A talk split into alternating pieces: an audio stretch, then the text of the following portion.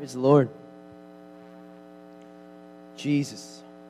Well, um, as a little plug for Michelle with the children's uh, ministry, uh, Michelle took a, uh, a video the other week of, uh, of the kids just worshiping uh, downstairs. So we wanted to show that to you. Just double click, hopefully it'll work.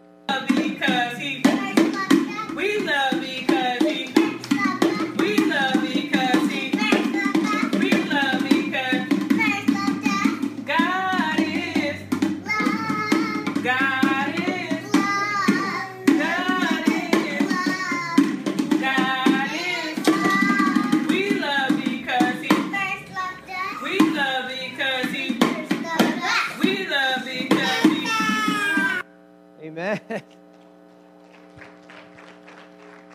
Cute, huh? Praise the Lord. Our next generation of, uh, of worship leaders, right? We have uh, drummers and singers and dancers unto the Lord. It's just a little insight of what's going on downstairs, and uh, you know, it's it's not babysitting. Amen. It's not babysitting. Oh, it's it's instructing. Woo! The next generation of the leaders of the Lord in the ways of the Lord. Amen. Amen. Um, I'm feeling a little foggy today.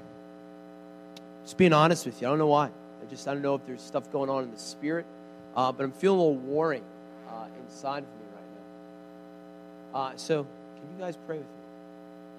When I mean pray, I mean we're going to pray uh, because I know from experience that when these times come, uh, it means that the Lord is is wanting to say something to people, uh, and the spiritual realm, the, the, the devil, um, tries to bring confusion cloudiness to keep that word from going forth. So, you guys, let's just stand in faith with me. Stand in faith with me. And Ramon, if you can come on down, just yeah, I'm feeling, feeling that. Let's just let's just pray. I want to I want to just pray uh, in the in, in in the knowing and also in the spirit. If you have a spiritual language, I'm I'm talking like there's a there's a bit of spiritual warfare going on uh, right now. I'm sensing, I'm feeling. Um, and whether you're feeling it or not, I'm feeling it, so that does a little something inside of me, you know? Uh, and so it, maybe it's just something that I'm going through. Maybe it's something that all of us are going through. I don't know. But I just want to I just want to pray. So pray, pray, you know, out loud, pray in the spirit, and let's just let's just lean on the Lord before any going any further. Amen? Amen. So Jesus. Oh.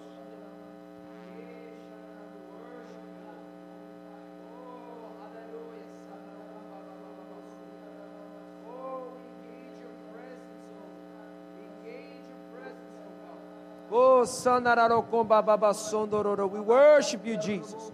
Let your name be glorified in this place, oh God. Oh, let hearts come to you, oh God. Oh, Jesus, Jesus, Jesus. The hearts come to you, oh God. Oh, let your word go forth, oh God. We don't go forward, oh God, unless we hear from you, oh God. Go. We glory in your name, oh God. How wonderful you are, oh God. Oh, let your name be glorified, oh God. Oh, we worship you, Jesus. We worship you, Lord. We pray, bring forth clarity, O God. Oh, anything that rises up against us shall not prosper, O God. Nothing that befalls you shall prosper, O God. We glory in your name. We thank you for the power and the anointing of the Holy Ghost. Yes, Lord. In Jesus' name. In Jesus' name. Amen. Amen. Amen. Thank you. Thank you, guys. Ah, I feel better now. Amen. Sharon, are we, uh, we're rolling? We're good? Yep. All right. Great. Woo! All right, we can get to the first slide, please. So, uh, today's uh, message is uh, Noah and the flood. Uh, and uh, he is coming from our Heroes of Faith chapter. And so we're just going to get into Noah's flood. There's so many things that we can go with the flood experience, so many lessons to learn. Uh, but uh, I just felt the Lord was putting on my heart something that is needed for us today. And so let's open up to Hebrews chapter 11, verse 7. Uh, this is um, the portion of the heroes of faith regarding Noah. By faith, Noah, being warned of God of things not seen as yet, moved with fear, prepared an ark to the saving of his house, by which he condemned the world and became heir of the righteousness which is by faith. Amen? Amen. Uh, so, what we have here are uh, actually two principles that we want to uh, understand and get into before even uh, committing uh, to studying out of, uh, out of the book of Genesis. And I want to take some liberty here because I'm assuming that many of us know the basics of Noah's flood or the flood during Noah's time of the ark and the animals. So, it's a pretty popular story that people, or event rather, that people know. Um, so we're not going to read through the four chapters of the story, which would be a long time to read through. I encourage you after today, if you want to pick up some of the nuances uh, of, the, of, of, the story, uh, to, to, spend some time in it this week. Um, so if we can go to the, the, the next slide. Uh, two principles that we, are, we, we should remember, or rather, maybe even first come into contact with uh, if you haven't heard these before uh, would be one the New Testament is in the Old Testament concealed, the Old is in the New revealed. If any of you have ever heard of that saying before, maybe you haven't, I'll, I'll say it again. The New Testament is in the Old Testament concealed, the Old is in the New revealed. Meaning, you know, a, really a frustration for mine. I've done it before preaching here. I went to uh, the only uninspired word of uh, the only unins- uninspired page of the Bible and I ripped it out. It was that piece of paper that, that says New Testament. It separates the old and the new. Reality here is the Bible is the Bible. It's one collective book. Okay? Uh, and so we in a lot of times in our Christian walk, we forget about the Old Testament. We forget about it. And the reality here is the older Testament, the Old Testament, it's just it's riddled with prophecies and things that are foretelling of the coming of the Lord. Because it was there put in place for Israel to see and to read and to expect and to know that the coming of the Son of God was upon us. And so then the new in the New Testament, what we see here is the truths that were discussed and the shadow of things which were in the Old Testament now suddenly become so fully alive. And so when we read both, we get a better understanding of what's going on in, in, in the thoughts and the spirituality of, of what God is doing. The second thing that we are to uh, recall uh, is uh, something that I was taught when I was a young kid. God gives us the physical to teach us the spiritual. There are physical things that the Lord has done on earth. There are physical things that will occur in your life. You're like, why is this happening? You know, why, why is it going on? A lot of times it's to teach us a spiritual truth. Right? So I was telling you, like, I'm feeling a little foggy today. well, I'm physically feeling a little foggy. Now, all right, you could be like, oh, it's something that he ate or he didn't drink enough water or things like that. Could be. It could be. But I know enough that when physical things start to happen and things aren't lining up the way they are, usually there's a spiritual truth that needs to be. And so a little fog, it's like, well, you better, maybe you should be praying. Maybe there's a little fogginess in the spirit. Maybe there's a little warring that's going on. Things aren't clear. So a lot of times in our life, you know, things come up physically that will show us, really, are trying to remind us there's something going on spiritually. So, those are the two things that I, I really want to make sure uh, that we're getting and understanding. Okay? And so, for example, this notion of uh, the Old Testament, or rather, the New Testament is in the Old Testament concealed. You know, people usually refer to the Old Testament God as this God of the wrath of God, right? Uh, and depending on who has taught you in your past, uh, a lot of people think, unfortunately so, that God changed somehow from the Old Testament to the New Testament. How can that be if God is always was, always is, and always will be? He does not change. Actually, scriptures say he changes not. Well, this New Testament God is all God of love, grace, faith, all this kind of stuff. The Old Testament God is a God of wrath. Well, if you think that, I guess you probably haven't opened up the book of Revelation. Because the God of love is coming back with fire in his eyes, with blood on his thigh on a horse, ready to destroy the enemies of the Father. Whew. That's not wrath. I don't know what is. But there's also love, of course. Now, in the Old Testament, there was wrath. Yes, there was wrath upon God's enemies, but there also was love. Faith, grace, and wrath was in the Old, and faith, grace, and wrath is in the New as well. Timetables just may be a little different.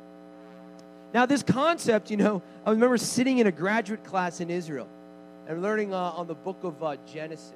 And here I am, Dave, the only, pro- yeah, I believe in the class. No, there's one other. Two believers in a, in, in, in a group of about 25 uh, uh, Jewish uh, people. Uh, the professor was an Orthodox Jewish man. And we were talking about some of the motifs, some of the things in Genesis. And he was bringing up the, the, the story of Abraham and of, of, of Isaac. And he was trying to get us all to say, like, what was going on in the story of Genesis uh, with Abraham and Isaac, and Isaac being put on the altar, and, and the Lord providing a sacrifice, and all this kind of stuff. And he was asking everyone, well, what is this all about? And I raised my hand. I said, the story of Abraham is clearly a story about a story about grace. So all the kids like roll their eyes, like, oh, come on. Yeah? One kid who stood up, he, was, just came out of a yeshiva, which is like a, an Orthodox Jewish school to study, and he came to the university, and he's he's like ripping new one, like, no, there's grace. It's such a Christian thing to say, blah blah blah blah, all this kind of stuff. And the professor, Yamaka, Beard, Professor Baruch Schwartz, says, no, actually, he's completely right. Grace is an Old Testament concept. He said the rabbis have taught you in the yeshiva that this is not true, but clearly in the Word of God, it is true. And he's right. Abraham is a story of grace. Noah is a story of grace. Enoch is a story of grace. Adam falling is a story of grace. You see, there's always, always, in the old and in the new, a time for repentance. There's always a time. There's people who will not respond to it, right? Sometimes. So, we can go to the next slide. Those are the principles that we are to be aware of. Big question that we get with people uh, when, uh, when talking uh, about the Bible, uh, particularly from atheists and humanists, is how can this wrathful God do what he does? You guys ever hear that before? Start sharing the gospel with someone, they're like, oh, how, how can this loving God that is so much love, blah, blah, blah, how can he bring forth his wrath, and do this, do that, destroy the earth? Like, anyone who's like talked to a legit atheist, like, they know what to say, right? And so, you know, the question here is why did he, God, have to destroy the earth? Story of Noah, right? He just, God destroyed the earth. Why did he have to do it? It's unbelievable. And if we take a look at the scriptures, we see something that is so foreign to us now because we're living in such an age of the presence of, of Jesus, such the presence of the anointing of the Holy Ghost, uh, that we forget what life must have been like so long ago. Genesis chapter 6, verse 5, it says, And God saw that the wickedness of man was great in the earth, and that every imagination of the thoughts of his heart was only evil continually.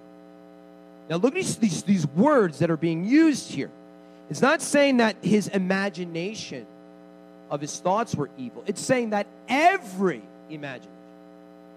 We're talking that the thoughts of the mind and the heart, that there was absolutely zero goodness in them. I don't think we can even contemplate or understand the type of wickedness that is. But people that are wicked and sinful, they may have moments of clarity. They have, may have moments of showing grace to someone or showing love to their neighbor. I mean, we all know people in here that are not saved, but they, but they love and do nice things to people. Anyone know someone who's not saved and they're not born again yet, but they show such love to one another and to people? You're like, wow, that really spoke to me. Yeah, that's beautiful. That's beautiful. Because that right there, love and showing that is, is an essence of the Spirit of God the truth of Jesus. That their body is, is, is, is gravitating towards that moment. But in the story of Genesis, there's none of that.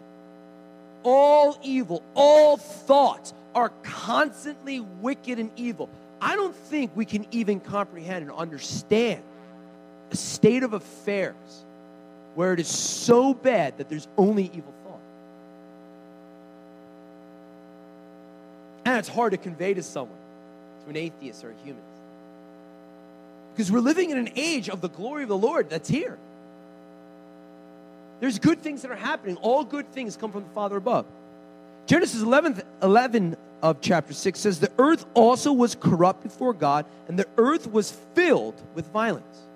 Completely filled with violence. Many of the scholars are actually saying that there's so much violence and there's so much evil that it could not be stopped. It was just running so amok that it was completely, utterly out of control.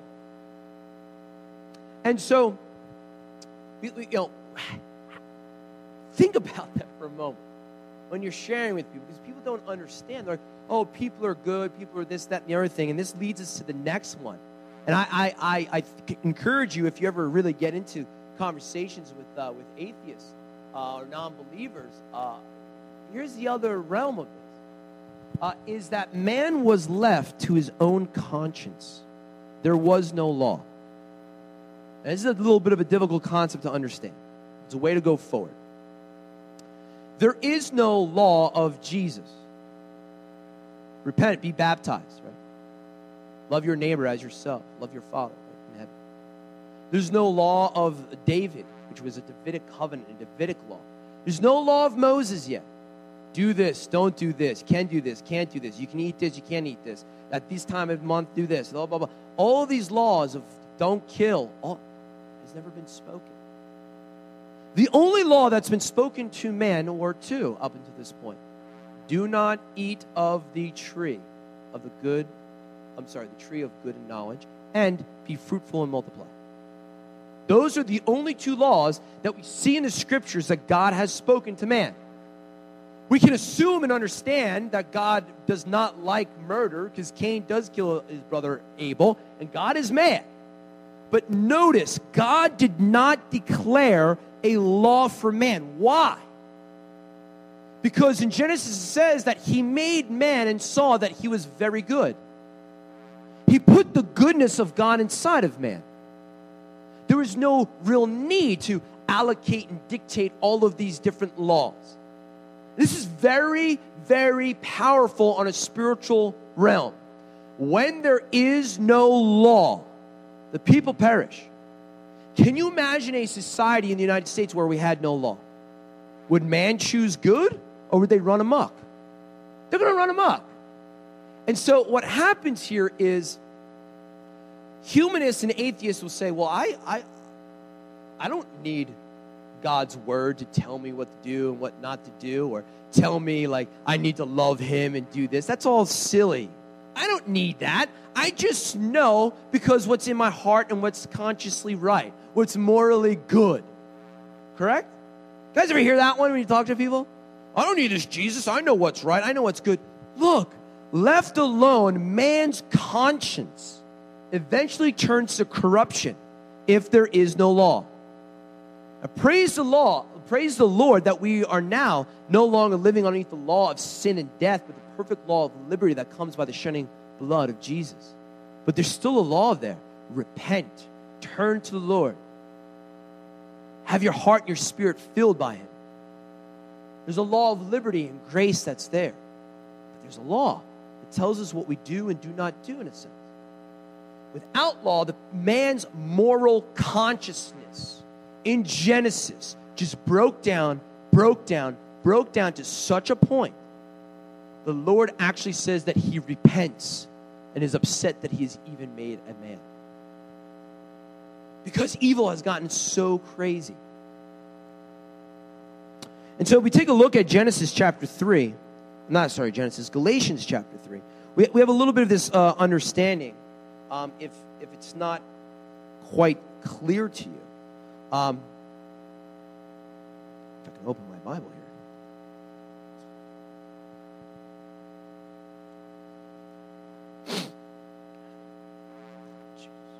Uh, Galatians chapter 3.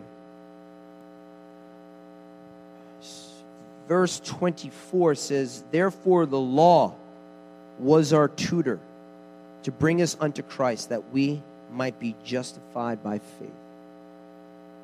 The law. Now, soon after Noah's flood, God is going to bring forth laws.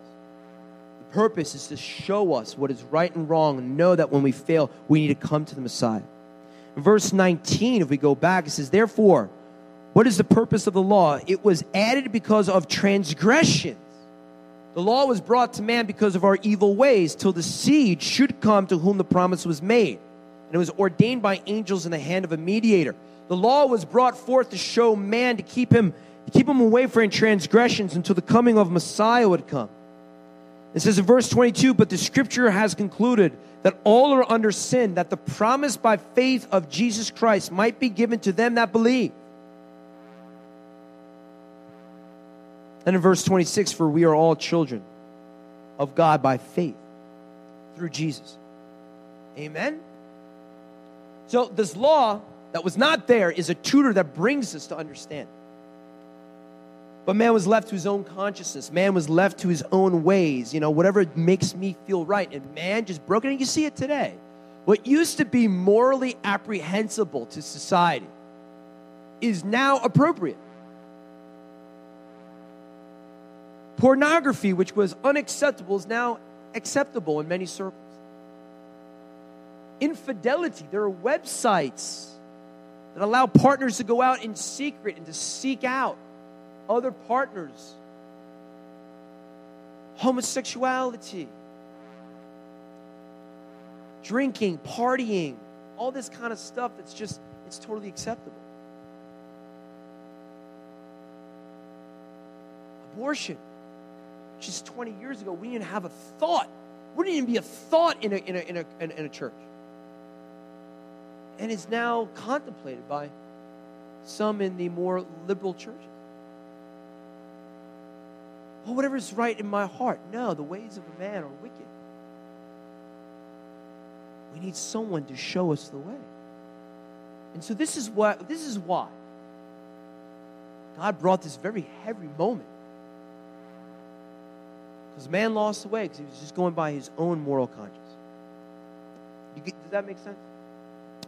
So we go, go to the next slide. We're going to kind of transition some of the, the teaching elements here. But we wanted to lay that out there because it's such a big question by people. Like, oh, why would God do this? Uh, so the question I'm at, um, oh, I'm sorry. So here, here are the three, uh, actually, it just to prove my point. Uh, at the end of at end of Noah's flood. Um, the first thing God's going to do here uh, is uh, give Noah some laws that weren't there before. Uh, one was be fruitful, multiply in abundance, which was there. Uh, and then the second one is do not eat meat with blood, and do not murder. If you are a murderer, you are to be sent to death. These are what uh, they call in Hebrew the Noahide laws. They are the laws that come before the law of Moses. Like, hey, that's three simple laws, right? We should all be able to handle that. But man became corrupt again. So what did God have to do? Give even more laws. So you go from two laws to three laws to 613 laws in the Mosaic covenant. To Jesus comes, essentially, there's one law that fulfills all the others. Love the Lord thy God with all of your heart and your neighbor as yourself. You're going from one to three, I'm sorry, one to two to three to 613, back to one again. So I was just kind of proving my point. So go to uh, the next slide as we hinge this story a little bit. Um, how does the story of Noah's Ark point to Jesus and the gospel? This is essentially what we want to do with this story. Uh, and so I want you to take a moment. And I want you just to think, and I'm going to call on people um, as, as, as just to kind of get a little bit of a foundation here. Just think. You haven't read the story of Noah's Ark and the flood in a while. I understand that. Just think about the things you know. How does it connect to the coming of Jesus the power of the gospel? Because the New Testament is in the Old concealed. Take a moment.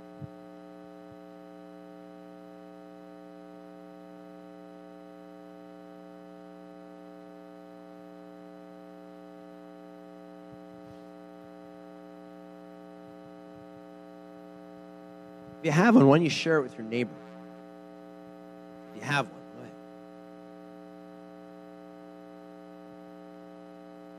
Could be simple as can be, or as theological as you'd like to make it. And so, why don't you uh, just raise your hand? I'll call on you, and I'll repeat it into the mic for the sake of uh, the recordings. Mario.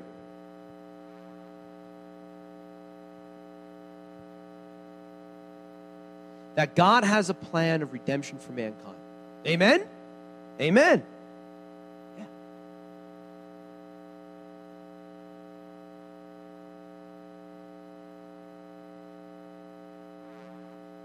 Good. So we, we have the coming of the flood to bring forth purity and cleanliness on the planet Earth, just like God brought forth the sun to earth to do that once again. A final, essentially a final time. It's good, real good. It's pretty powerful.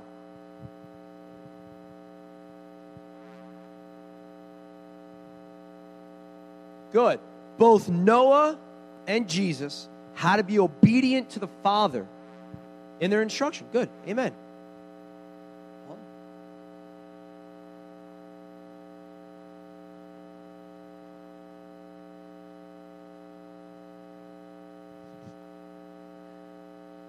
Level of trust and faith that it takes to believe in Jesus, to rely on His goodness. Can you imagine building a boat and it's never rained before? People are looking at you like you're a madman. It takes a lot of faith.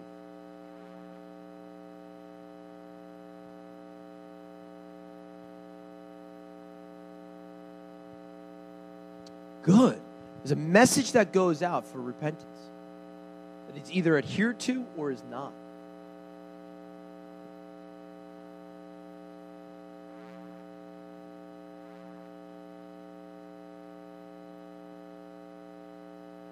Good, good, good. Yeah, Noah acts as a, as a messenger or one who is anointed for a given purpose, right? He's an anointed one for that time. And we see that theme, that motif pop up all the time in Scripture. Awesome, guys. This is great. I'm going to now sit down. I don't have. We're good. Worship team.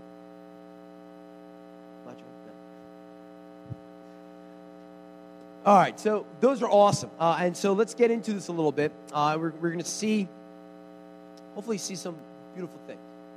All right, so uh, we can go to the next slide. Uh, we have a couple of things that are uh, pointed out here uh, in Noah's story. I'll read through them because I know if I just read the first one and taught on it, everyone else would be reading two, three, I got to read through all four so everyone has that, has it final, and then we could do it again. I know. the ark was provided by God through grace. The ark's design was revealed in advance. The ark had rooms for refuge, and the ark had a window above. And if you don't believe me, all that's coming from Genesis chapter 6. Okay? Mostly verses 14, 15, and 16. So let's, uh, let's get into this, right? So the ark was provided by God through grace. Genesis chapter 6, verse 5 said, as I read to you, man is evil. He has impure and wrong th- thoughts inside of his mind continually, never stopping. There's such impurity that is taking place in mankind. But there's grace. Because Genesis 6, verse 8 says, Noah found grace in the eyes of the Lord. Right? God's intent from the beginning is to be gracious and loving towards us. Amen? Amen. He found grace in the eyes of the Lord. In fact, Revelation says the Lamb of God was slain at the foundations of the world. Now, I'm not saying Noah necessarily came underneath the anointing of Jesus because he didn't come yet, but in the Spirit, grace was shed at the beginning. There's always been grace in the Bible, as I was alluding to and stating before.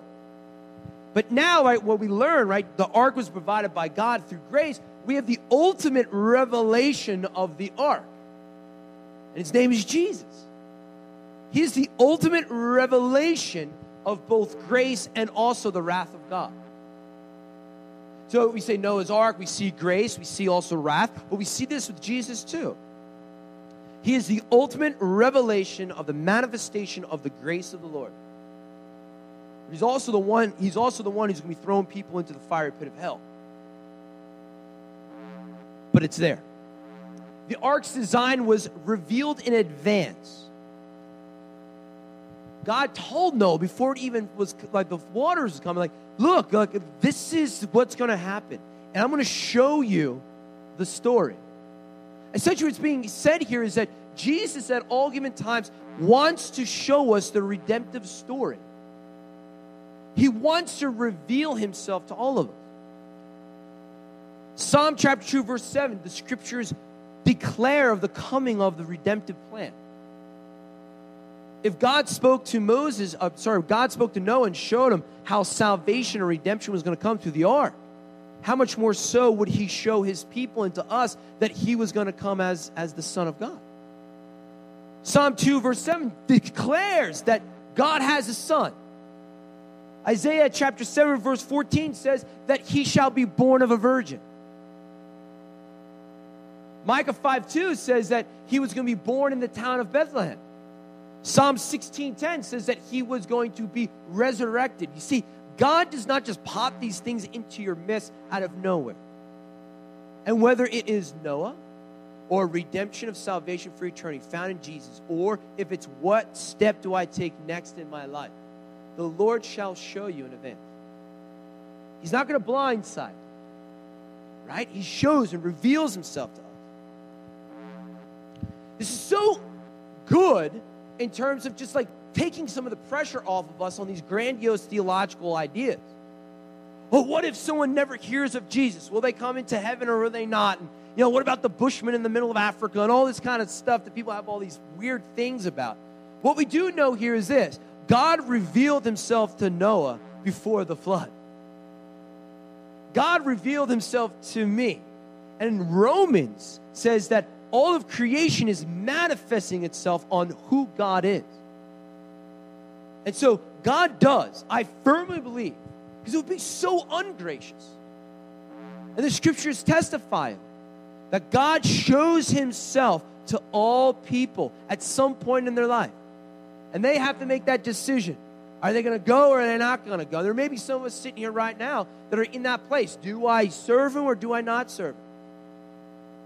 Because he's speaking to your heart, just like he spoke to Noah. He's like, I, I know, I know that it hasn't rained yet.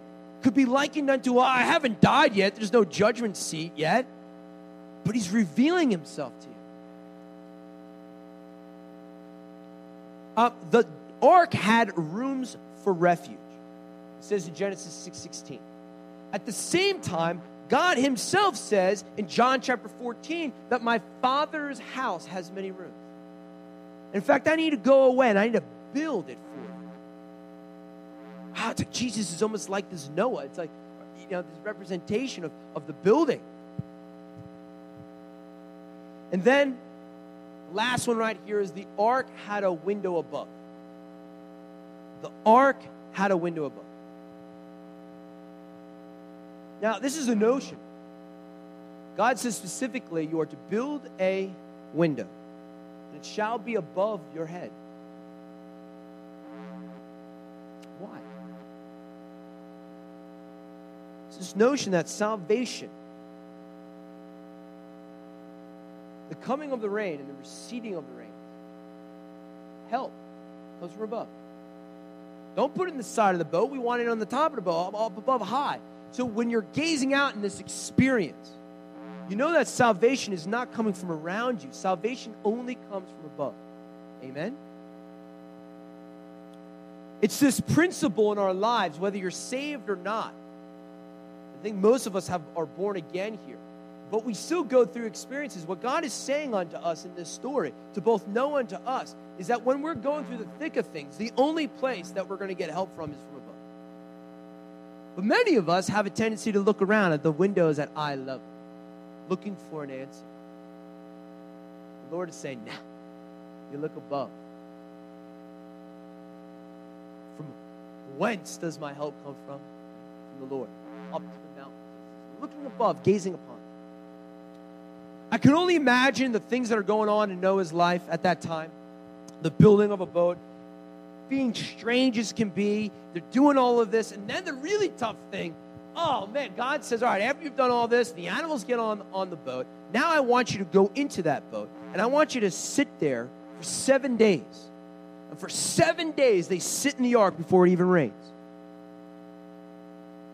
What was going on those seven days? It's got to be crazy. So I have a little video that I found online. Uh, it, it, it does a pretty good job to, to show what's happening. Yeah, please. Hey, Noah, what are you doing in there? Yeah, Noah, it's not raining out here, you know. Hey, Noah, does it smell in there with all those animals? Nice boat, Noah. How long did it take you to build it? Like a hundred years? Hey Noah, there's some more animals out here that want to ride. Yeah. hey, are you sure that thing's gonna float?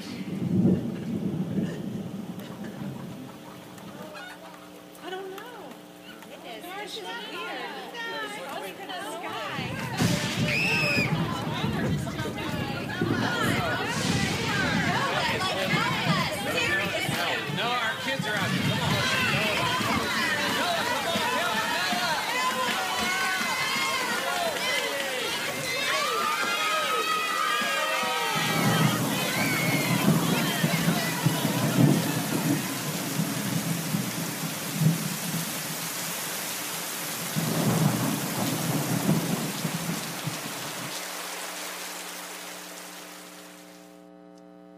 And now it's time to get a little more serious.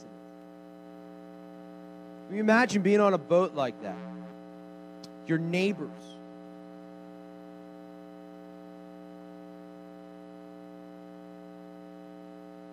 Your neighbors. Other family members. Are now going to perish. I, I, I, I, I as well. If you can click on the computer music to be muted, so the, the hum might not be as much. Did. Can you imagine being in that experience? Get on the boat, man. Bring the animals. It's just you, your wife, your three sons, and their three wives. And every other family member that you have, every other neighbor you have, no matter how evil they were, they're out there and they are now going to die. And you're out there and you hear the waters coming down, and the, and the people out there are now saying, Well, well no, well, maybe, maybe you were right, weren't you?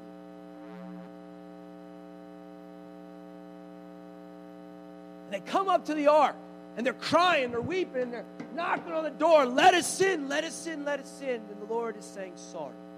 Noah, do not open the door, for it is too late. Next slide, please. You see, what we have here, oh, Jesus, Jesus, Jesus, is the story of Noah's ark is this. The ark had one door.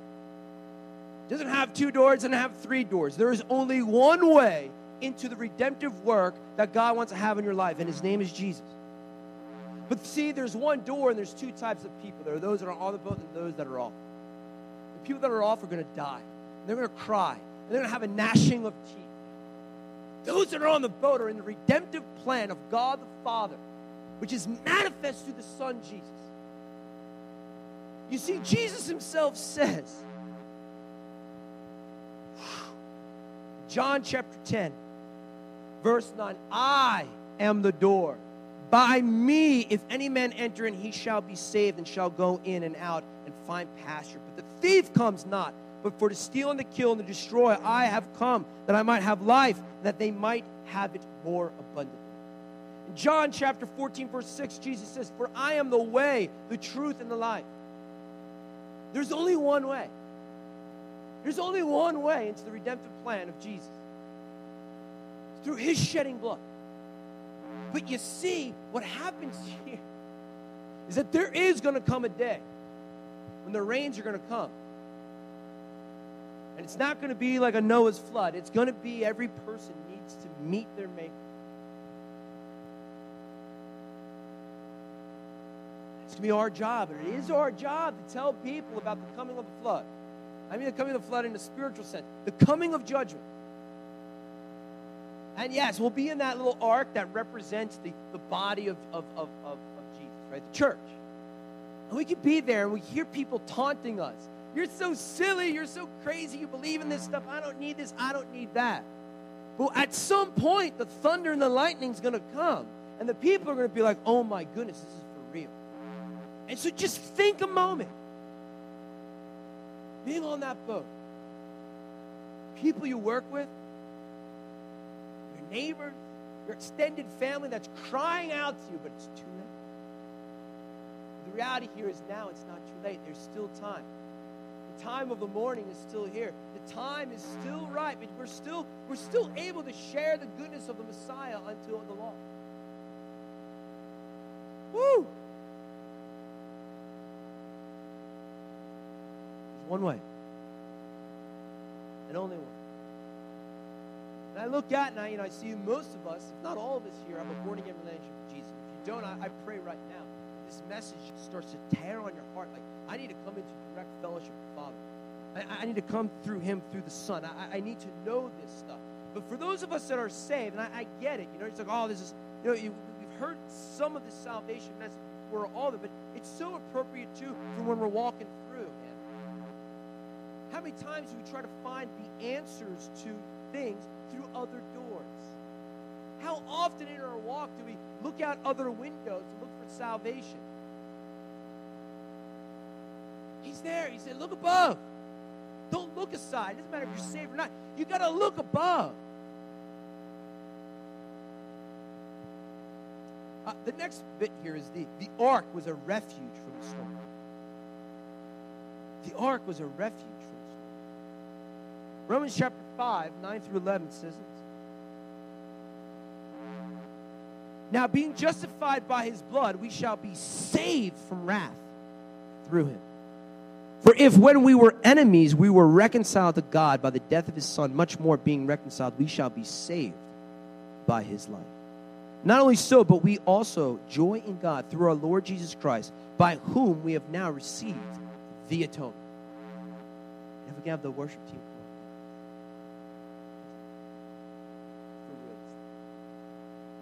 Jesus. God provides a refuge from the storms of life. But the biggest storm that He provides the refuge for is the storm of the wrath of God.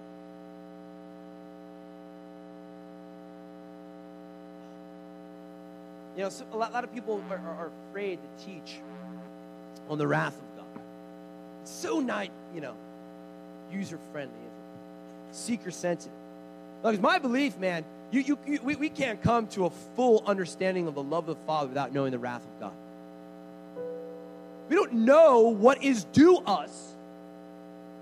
How do you how do you how do you reciprocate in that kind of love and worship?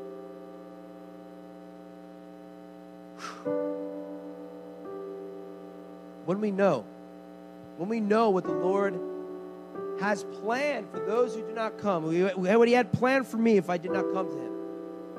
It, it just ah, it just propulses me to love Him ever even more.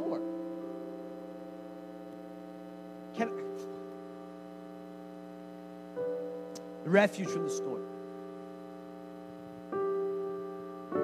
The ark symbolizes Jesus. It is the thing that provided safety in the midst of the storm. It provided the salvation for mankind. For you're all descendants of Noah. Actually, the scriptures say if, if, if, if you're from the descendants of Shem, and Shem went out into the Middle East. And so if you are Arab, if you are Jewish, you are the descendants of Shem, the son of Noah. If you are Ham, it says that Ham went to really essentially uh, down to the place of Cush. It says that his skin was darker. If you have darker skin, according to the biblical record, you are a descendant of Ham, son of Noah. And everyone else, the Asians and the Europeans, right, says that you are the descendant of Japheth. We're not even the descendants of Adam and Eve. We are the descendants of Noah and his three sons. Mankind was destined to be wiped out forever. You would not have even been a thought there was man that one that was pure and righteous in all of his generation. His name was Noah. God found favor and grace. Now that ark is very interesting. God gave the command to Noah to build the ark. And you are to paint it with pitch to make it waterproof. What's so beautiful is that the, the Hebrew word for pitch is kippur. Kippur is the same thing as Yom Kippur, the Day of Atonement. You see, the only thing that's going to allow it to float, not allow the, the, the, the disgust of the world to come in, is the atonement. The Kippur. The blood of Jesus. So even in the story of Noah, right? You got this boat, and God all the way back then says, "Yeah, by the way, make sure you paint it with atonement, foreshadowing the coming of the blood of Jesus." How awesome, unbelievable is God? And so, yes, yes, see, this is it, right? The ark was a refuge from the storm of life, the storm of the wrath of God. And I just pose to us, no matter where you are, because whether you've been saved for 30 years or you don't even know what's going on yet, the Lord is calling forth from us to go deeper in Him.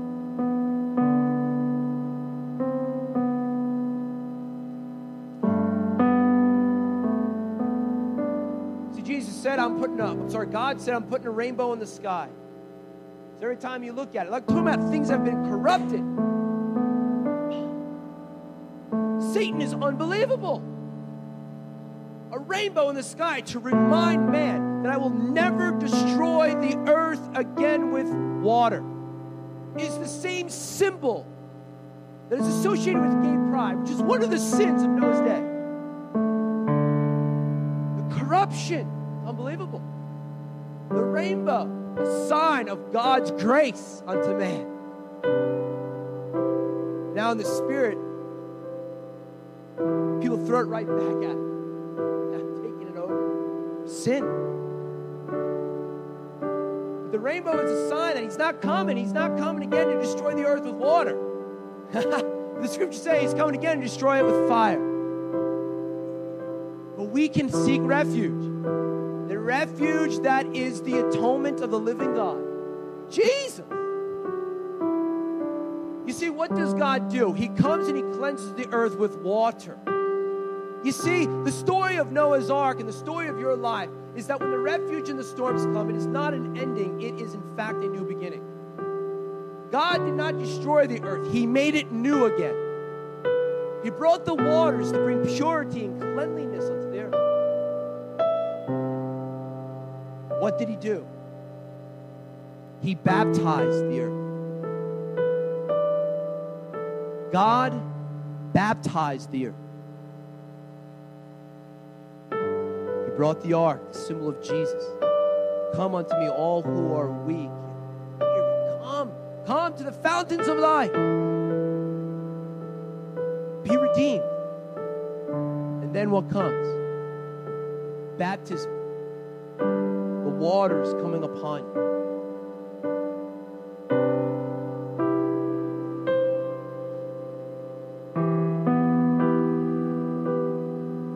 Jesus.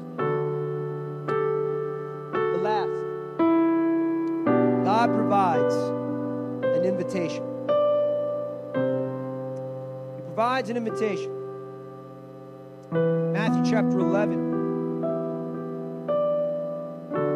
Verse 28. Come unto me, all ye that labor and are heavy laden, and I give you rest.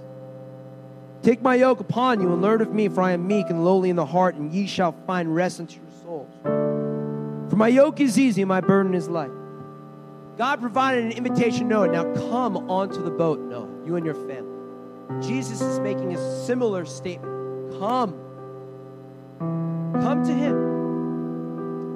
It doesn't matter if you've never heard this before, if you have, don't have a born again relationship with, with Jesus, then yeah, you really, really better be listening. But all of us have been saved for a long time, man, the Lord is providing an invitation.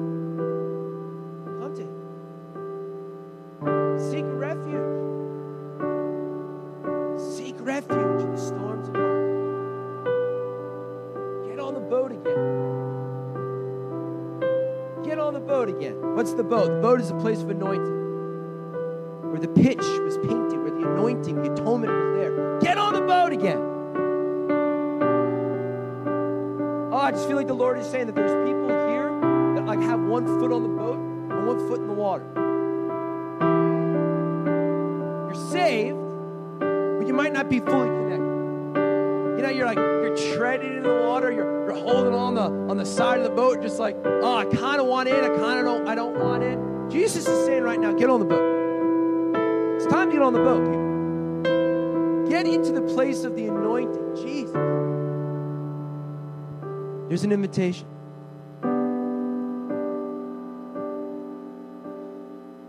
Come as you are. Come as you are.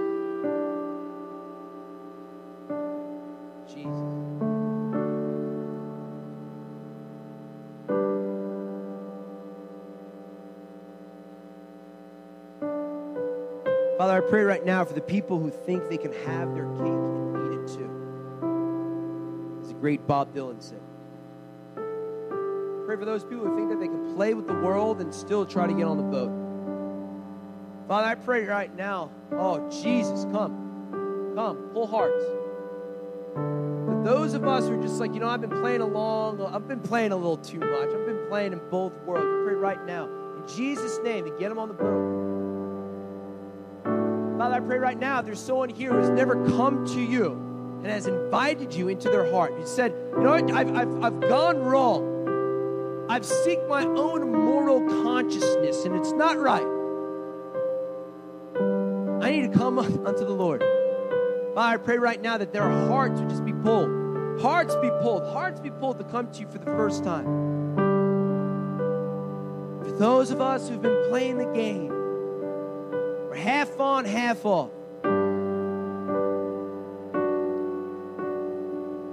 Oh Lord, that they would just come into the place of the anointing. Father, those of us who are on the boat, oh Lord, let us hear the voices of people outside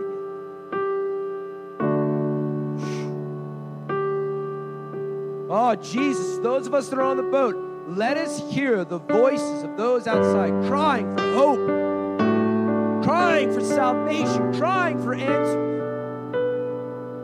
They may not audibly say it, but their souls are yearning and crying for a redemptive plan. Let us hear those voices in our spirit again in a figurative sense, that we would understand the importance, the importance of the proclamation, good news. Amen. Amen.